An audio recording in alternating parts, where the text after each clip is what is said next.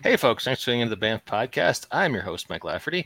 And here, um, gracing our little dog and pony show with the patina of respectability is Mr. Dan Abnett, respected British uh, writer of comic books, uh, real books, and just all kinds of great stuff. Dan, so such a pleasure to have you, sir. Uh, very nice to be here again, actually, and real books like that, saving that one. You're making me feel bad for my uh, my informal American uh, banter. Um, sci-fi author Richard Fox is here co-hosting today. Good to see you, Richard. Oh, thanks for having me.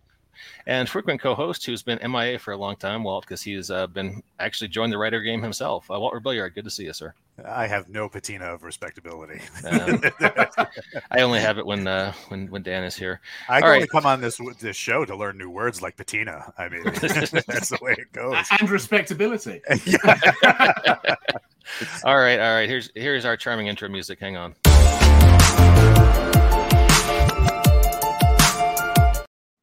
Cheers, you gentle listener. That uh, this is a high quality, high production value podcast. bringing, uh, very best farm to table, sustainably obtained geeky conversation to your ear holes. Um, so, Dan, you are doing a uh, new miniseries at Marvel for a charming little character some folks might have heard of, a little under the radar, uh, Groot. Can you tell Mm. us a little bit about him? He's a tree. I had heard that. and with uh, yes, uh, well, um, Groot, obviously member of the Guardians of the Galaxy, uh, um, um, he is a tree. Uh, Marvel has asked me to do a uh, uh, a Groot miniseries, which I've been delighted to do, uh, presumably to tie into the uh, the sp- spectacular new movie that is out at the moment. Um, uh, and uh, yes, an opportunity to return to at least one of the members of the uh, of the team that I wrote sort of oh god, fifteen plus years ago. Uh, I couldn't pass that up really, and it's been great. Um, or Groot. Uh, uh, what can I say about it? Uh, It's it's it's uh, it's it, it, it, I ha- I was given a I was given a sort of uh, a, a wish list of things to to to contain my uh, story within, and one of the things was they wanted to to sort of set it back in the past um, during, as it were, his childhood. I think probably to tie into certain themes of, of origins that are in Guardians Three, uh, and that presented a few problems, but I've I've got around them in really, I hope, really interesting ways, and uh, revealed a little bit about uh, his background. It's not an origin story as such, but it's it's it's him as a as a sapling uh, and uh, connecting him with uh, with um, other characters and, and strands from the Marvel universe that I think uh, people will probably enjoy seeing very very much indeed. Um, uh, obviously, one of the things I couldn't do was connect him in this story to members of the Guardians who clearly he hadn't met until the Guardians came along. So it was quite uh, it's quite a fun thing trying to find uh, ways of giving it connectivity and also putting a, uh one or two sort of heroic physically heroic characters in the story when Groot was was very small and obviously not going to be able to do the sort of literally the heavy lifting himself. So there's a kind of retro '60s Star Trek vibe going on in there. There's a the return of a uh, or, or a, a, a, as it were a flashback to a character who's long since departed the Marvel universe. It's uh, it's it's a lot of fun. I had a lot of fun doing it. Yeah, it's uh, I, I was really chuffed to see you bringing back uh, the old school Captain Marvel, who is a Yes. favorite of mine from the old days. Yeah, Captain Marvel obviously is one of the one of the very very very very very few characters in uh, the history of comics who has died and stayed dead, uh, and that is great as far as I'm concerned because his his his death was such an event that it should not never be undone. In fact, I've actively got out of my way not to undo it over the years, even though I love Jim Starlin's Captain Marvel stories, and the, there's a huge temptation uh, uh, uh, to do that.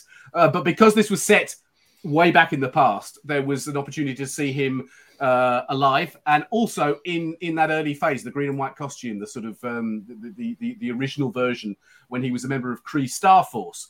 Um, and so that's that's uh, we, we're sort of seeing his formative years, as it were, his uh, his initial outings as a, a member of that sort of his dedication, sort of his nobility that will will be so important to him later on.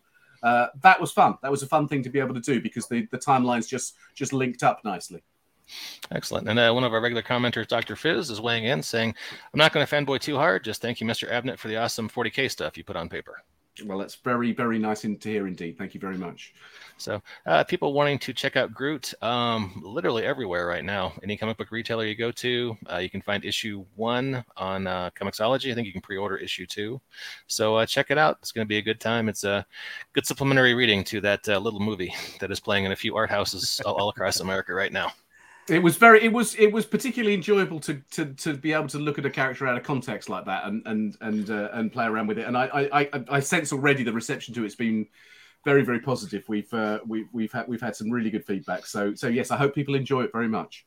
Have It's- you? Oh, I'm sorry. Go ahead, Mike. No, please continue. Will. I was going to say, um, uh, it, do you find a character like this is is a challenge to write because he's you know he's he's got that expansive vocabulary that you really have to deal with. I mean, because it seems like when when I was reading it, um, you know, um, you have a lot of background text that that kind of informs what's going on, but then uh, it seems like for conversational stuff, you got the Kree Star Force that's kind of carrying. Yeah.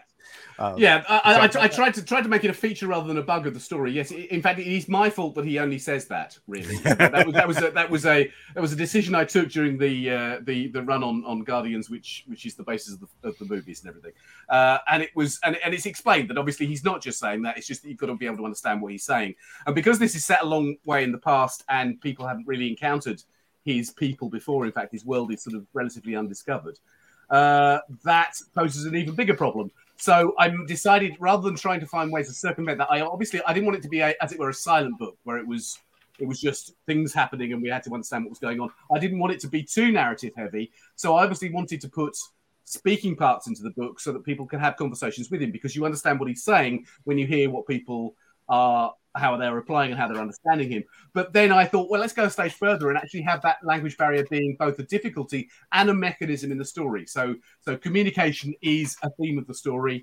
Uh, learning how to talk to him. There's a sequence in the first issue where Captain Marvel is trying to learn how to talk to them, uh, and and and sort of failing badly, much to their amusement. Um, that sort of idea of learning to uh, both learning to speak in a way that can be understood or being brave enough to speak in a way that can be understood is an important learning thing for for Groot but also the ability to hear the the ability to to as it were really listen to what somebody's saying and realize you've understood them all along which is is, another thing. So those are not points that i'm you know hammering away at through in the course of the story but translation devices that kind of stuff play an important part in the story. I really like the fact that each of the uh, each of the different characters had their own mechanism for speaking. So, like, we had Groot, obviously, then Tweeg and Gleef. yes, yes, he's got two friends in this, which is uh, yeah, I, I I quite like that, and uh, and again, it shows a shows a variety. There's a little bit more more of that as you might expect. There's a bit more of that to come as the story progresses uh, in in I hope quite an interesting way. So, so yes, yeah, there we go. Excellent. Now, um, as Dr. Fizz alluded to, you've also done a fair amount of work in the 40K universe, and I think that's what uh, Mr. Fox wanted to talk to you about. Uh, Richard, can I tag you in? Sure. Hi, Dan. I'm a longtime reader. Um, so the, the end and the death, the very first of the last two books of the end of the Horus Heresy. It starts with, and I'm, I'm just going to geek out a little bit on just how, how you presented this chapter. It starts with Horus Lupercal having a, a, fl- a flashback where he's Mhm. talking, this is before the heresy, and he's talking to a remembrancer, and he's talking about how, mu- how much he loves Sanguinius. And everyone's reading this going, uh, yeah, well, okay. oh, foreshadowing. and but he goes through the whole the whole process of having this interview and then at one point he just sort of pops out of it and realizes he wasn't happy that was not a flashback. I thought it was a flashback when i was first reading it. No he was, he was his mind was lost in the warp. And then he kind of just got snapped back into the present. And i was just and i just had to stop and go damn it he's good. So that kind of uh it, it's just how you're able to kind of like you know lead the the reader down a certain path and the reader's like yeah this is definitely what's happening and then no. And then also the character and the reader both kind of realize that they had the misconception at the exact same time. Mm. and was was that just fortuitous? Were you just writing along like oh this could work or was you, did you have like a plan of how to do that? Uh, first of all, thank you for, for, for liking that bit. The the the uh, the end of the death has been uh, literally and metaphorically the most massive thing I've ever written. It's ta- it's taken two years. It is huge. Uh, every Siege of Terra book has been a daunting prospect for the writer involved. I, I did previous one, Saturnine, which which was at the time was like, oh my god, I don't know how I can do more than this. And and then they said, will you write the last one? And I thought, well, that's appropriate, seeing as I wrote the first one. That's great, knowing that there was a huge weight of expectation. Uh, n- just because it's it's the ending, it's got to stick the landing, and also because of the amount of lore that I've got to cover in those those and the scale and everything like that. I mean, Warhammer and Horus Heresy is bombastic and operatic anyway. So how do you crank that up to eleven or beyond. You know, I mean, there's there were so many logistical things going on in that, and one of the things I realized that one of the ways I could establish scale was to present loads and loads and loads and loads and loads of characters, uh, and therefore do it in sort of short chapters where we're moving between them. So you get this mosaic effect of a, of a bigger and bigger world. And I wanted one of them to be Horus because just because of the way the continuity uh, has worked towards this, the Siege of Terra, the continuity that's 30 years old that we're, we're basing everything we do on. Horus sort of doesn't play a very active role during the siege for, for, for months and months and months. He just comes in in a major way at the end. And I wanted to reflect that. I thought we need screen time with him. We need to sort of uh, we need to sort of see what he's thinking and doing more than almost anybody else because this is his big moment.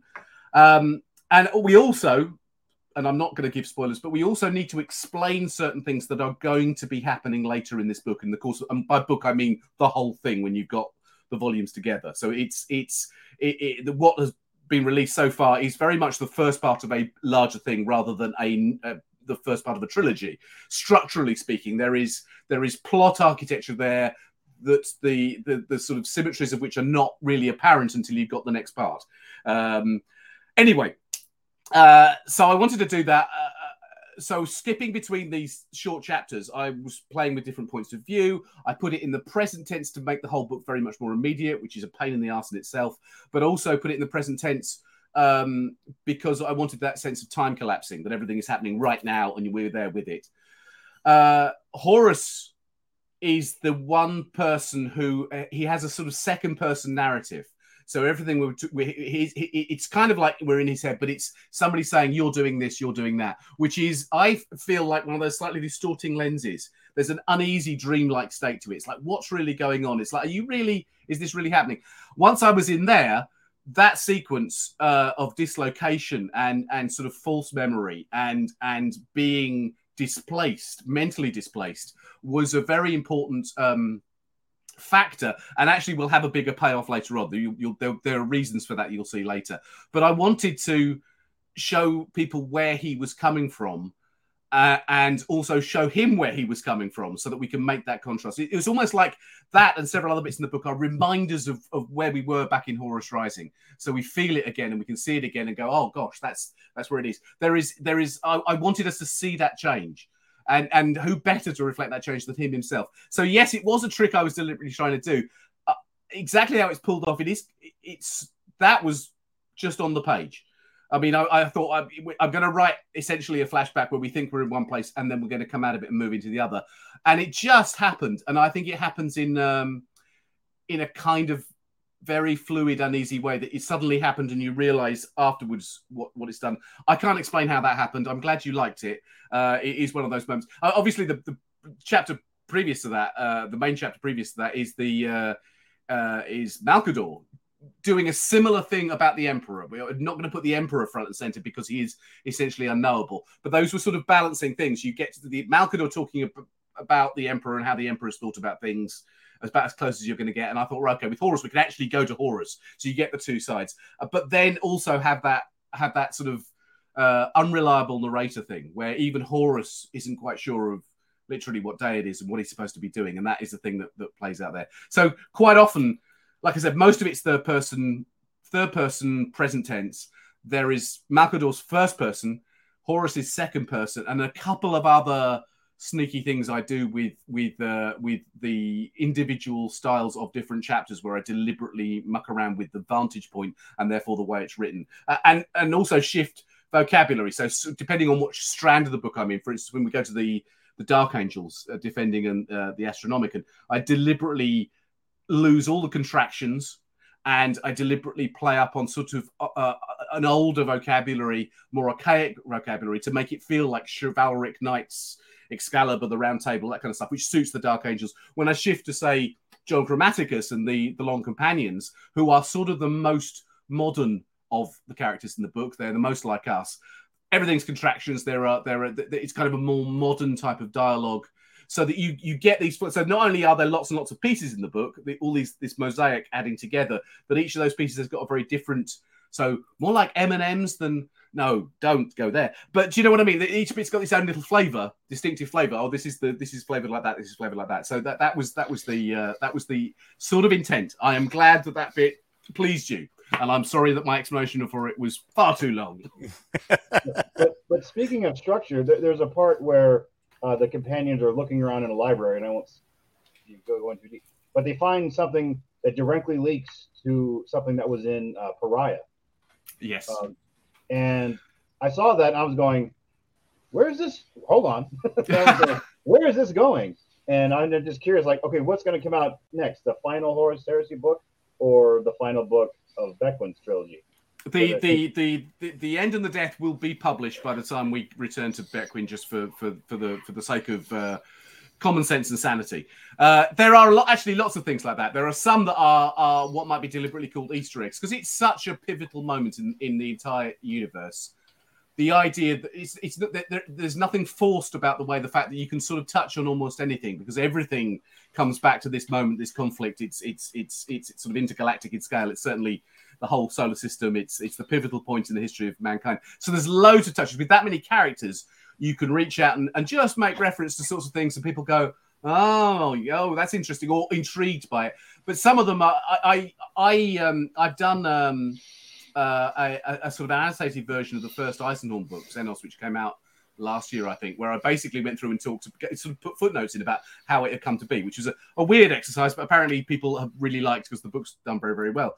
I hope at some point they'll let me do that for the end of the death because I think there's even more there than people realize because they, they, almost every sentence I was writing, going, "Oh, that's an echo. Oh, there's a link there." Or I'm not gonna. I don't want to belabor it. Some are very obvious because they're kind of like classic refrains of Warhammer. Some of them are sort of buried references and sidelong things, but but they're all there. They're, they're sort of that you can go back over it and go, "Oh, I didn't notice that. I didn't notice that at all." So so so yeah, I, I, I don't expect anybody to get them all.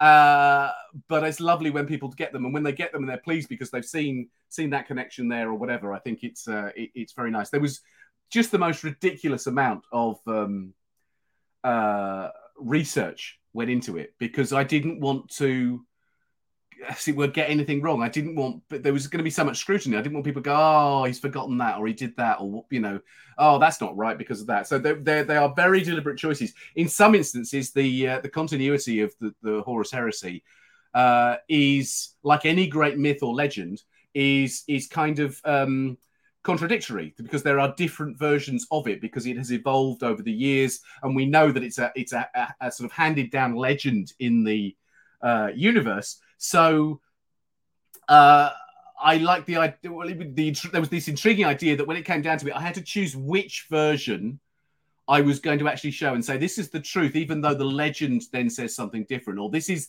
the unexpected reality that led to the legend that people 10,000 years later are talking about. And that goes goes to Horus, to the Emperor, uh, certainly to Sanguinius, and some of the other big events that all happen uh, and just getting those events, those big events, in the right order. Um, because it's it's previously been color text. Trying to make that into a novel where one thing leads to another and we understand what's going on. That that was uh, that was quite a challenge too. So uh, I have to say it was the hardest thing I've ever done. It's the biggest thing I've ever done. Uh, despite all those things, and the fact that I sort of staggered from the end of it feeling shell shocked, it was also the most satisfying thing I've ever worked on. And I when I when I finally finished it, I went, oh oh, it's over. I've got a, you know, there was so I think that's that's a that's a very um I think that's always a very good sign because usually when I finish, it doesn't matter how happy I am with a book, when I finish it and I send it off to the editor, I go, thank God. That is a burden lifted. I've got that. I'm proud of it but I'm I, have had enough by that stage, and I'm glad that I finished it and delivered it, and it's complete, and I can free my mind to think about something else. With this, it was it was there was a yearning almost as, as soon as I wrote the last few words that there was no more part, no more of this story to tell, which is uh, I think quite a when the the author doesn't want to leave the uh, uh, the storyline. I think that's quite a, an encouraging sign for the reader. Well, I, I really have to congratulate and, and thank you and the entire Black Library staff because the Horus Heresy has been exceptionally well done all the way through. Thank and you. it's for and it's amazing is how it's a prequel, and I normally don't like prequels because prequels tend not to have any kind of inherent uh, tension to them because you know how it ends. Yeah. However, with the, the way you very the way you and Black Library started the the whole thing with, I was there the day Horace slew the Emperor, and I apologize for not saying that correctly. And then all of, I read that, I'm like, I'm here for the whole time. Just, Yeah, it was- line, like I'm in.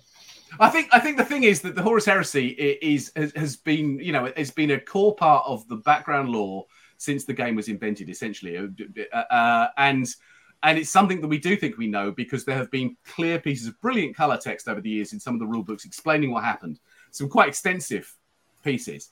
Um, and it's, it's a story we feel we all know because every single chapter, every single Primarch relates back to that moment, etc., etc., etc. So when they suggested, I, th- I think you've got to understand the sort of naivety, our naivety back when they said, "Do you know what? Maybe Black Library is doing pretty well. They write some pretty good novels. Maybe we should let them have a go at writing the Horus Heresy in novel form." And we thought, "Oh gosh, that could be as many as twelve novels." You know, uh, uh, and and also the naivety of us creatively coming together and going. Uh, as a comic book writer, I'm I'm used to working as part of a team because it is a team sport. I'm used to collaborating with the artists and the letter and everything else like that. But novelists, as I'm sure you know, are solitary and dangerous individuals who should not be let out in public society. The idea that we, we you could get sort of six or seven of them round a table and they wouldn't just fight uh, was was was something we didn't know. Um, the fact that, that we created this sort of um, writers' room that is essentially lasted ever since. It lasted all the way through the Horus Heresy and through the, the Siege of Terra. The, the, you know the membership has changed over the years, but essentially it has retained that. And the the kind of democratic enthusiasm with which we've shared and um, brainstormed ideas. Uh, quite often, we've ended up not writing the good idea that was our good idea. Somebody else has done that, and we've done something else. You know, it's come back. So there was a sort of generosity of spirit because we wanted it to work really well. But even when the first book came out the first books were coming out, we didn't know it was going to work. We didn't know it was going to be a, a, any kind of success. We hoped people would be interested in reading it. The fact that it was this huge thing and then allowed us to sort of spend more time expanding showing the backgrounds of legions, really doing some expansive work on on on the background. I think that's probably where we got we we kind of got around that. Everybody knows how it's going to end factor because they they didn't realize there was going to be so much detail, so much more to it as we went along. And also in some of the big moments, we found a different way of showing it. So it's not like we've changed the continuity, but we've we've maybe put a new wrinkle on it or shown something else that was happening at the same time that we didn't realize that throws it into a new light. That sort of thing. There's a huge amount of thinking gone into that. Um, and uh, yeah, it's it's it's been a, an extraordinary ride. It's, it's, obviously it's ended up being much bigger than we ever thought it would be.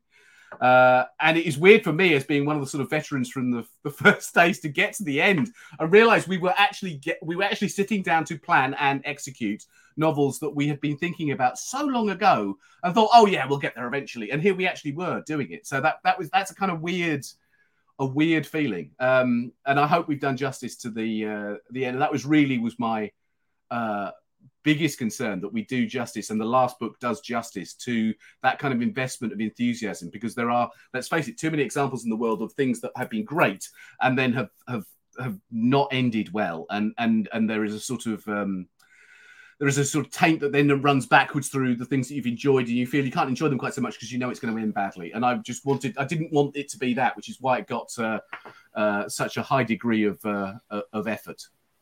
Anyway now do you know did have you noticed any crossover? Like like because people really enjoy your writing on one thing they will follow you to another. Like for example those who like your work on 40k would they for instance cross over to groot because they enjoy your writing? Uh, yes i am i am delighted to say that does now happen. Uh, it, um, it didn't used to. When I, when I when i started off and we're going back a few years now but when i started off my writing career obviously i was uh, i was a comic book writer to begin with. Uh, I wanted to write uh, what did you call them? Real books. I, uh, yeah, I wanted to write write re- real books as well. Um, but it was a, it was a case of it, it, was my job. So it's like I took the work that was there, and the work was there tended to be comic book work because working on one comic bred work on another.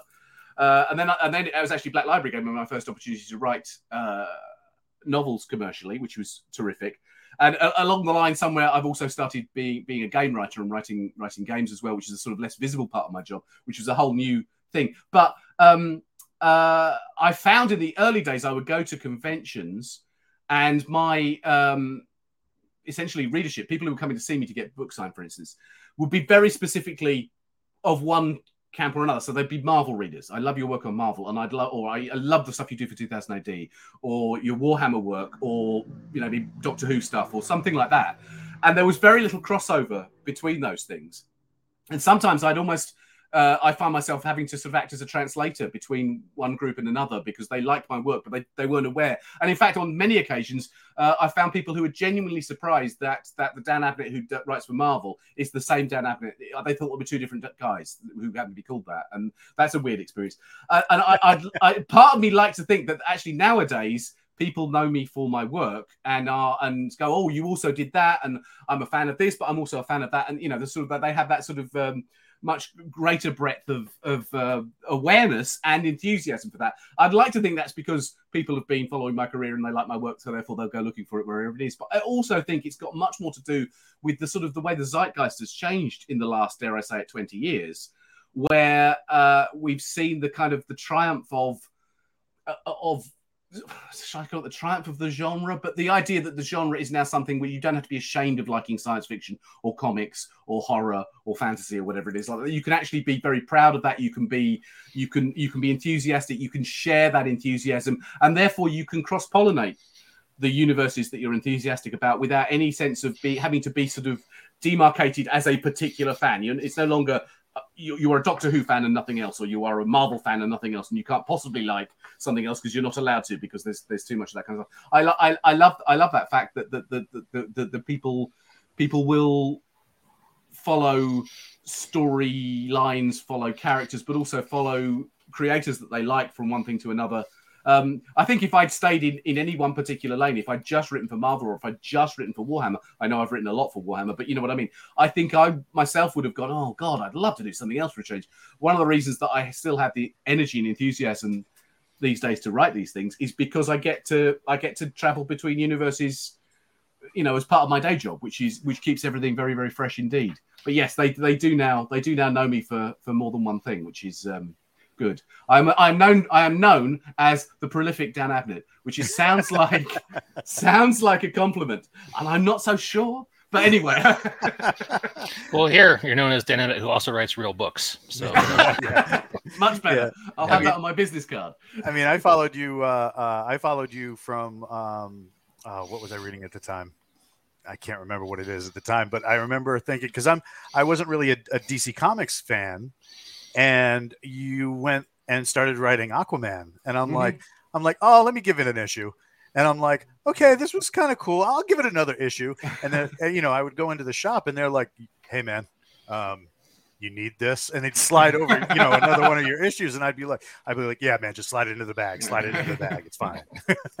so, yeah, I, I, really appreciate that. Uh, when I, well, thank you. I, when I, when I started out in my career, I, obviously my, my very first sort of professional job was on staff at Marvel's UK office. And the only things we produced, uh, I say the only things like it's bad.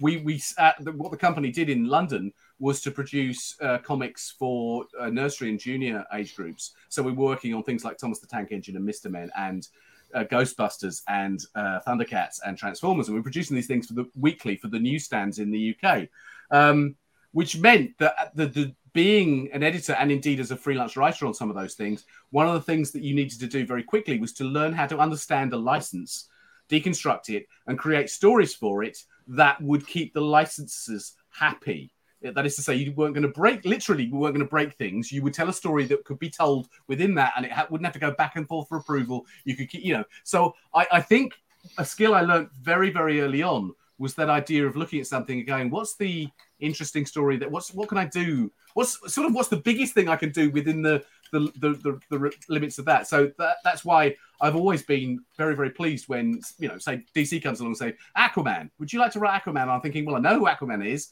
I, I've read some stories. I don't know what I can do, but uh, let me have a look at it and see what I think I can do within that very particular uh, space in the DC universe. What's what's the you know, and that is uh, that's a challenge I, I I I either have always loved and I didn't know it, or I have taught myself to love and become good at. And I, I it, it's kind of a it's kind of that challenge accepted moment where somebody comes along and go, well, I never thought of writing that. What can I do with that? It's it's uh it's yeah, it's a it's a it's a pleasure to do it.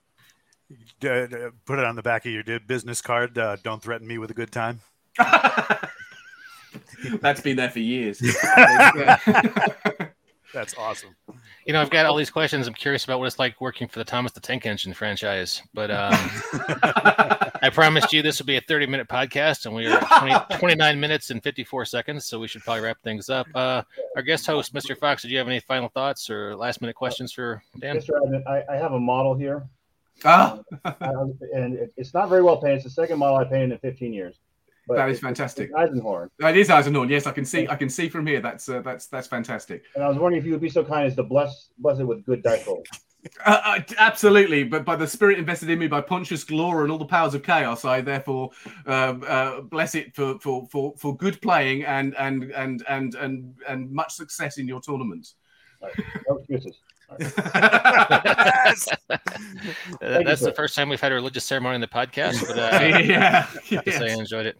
All right, Dan, it's always a pleasure. Unfortunately, I have to get back to my uh, soul crushing day job on this laptop over here. Uh, Richard Fox, pleasure having you on again, sir. Thank you so much. Thank you, Richard. Uh, Walt, always a pleasure having you on. To Thank all our listeners and viewers, thanks for checking out the Banff podcast, and we'll see you next time. Thank you very much.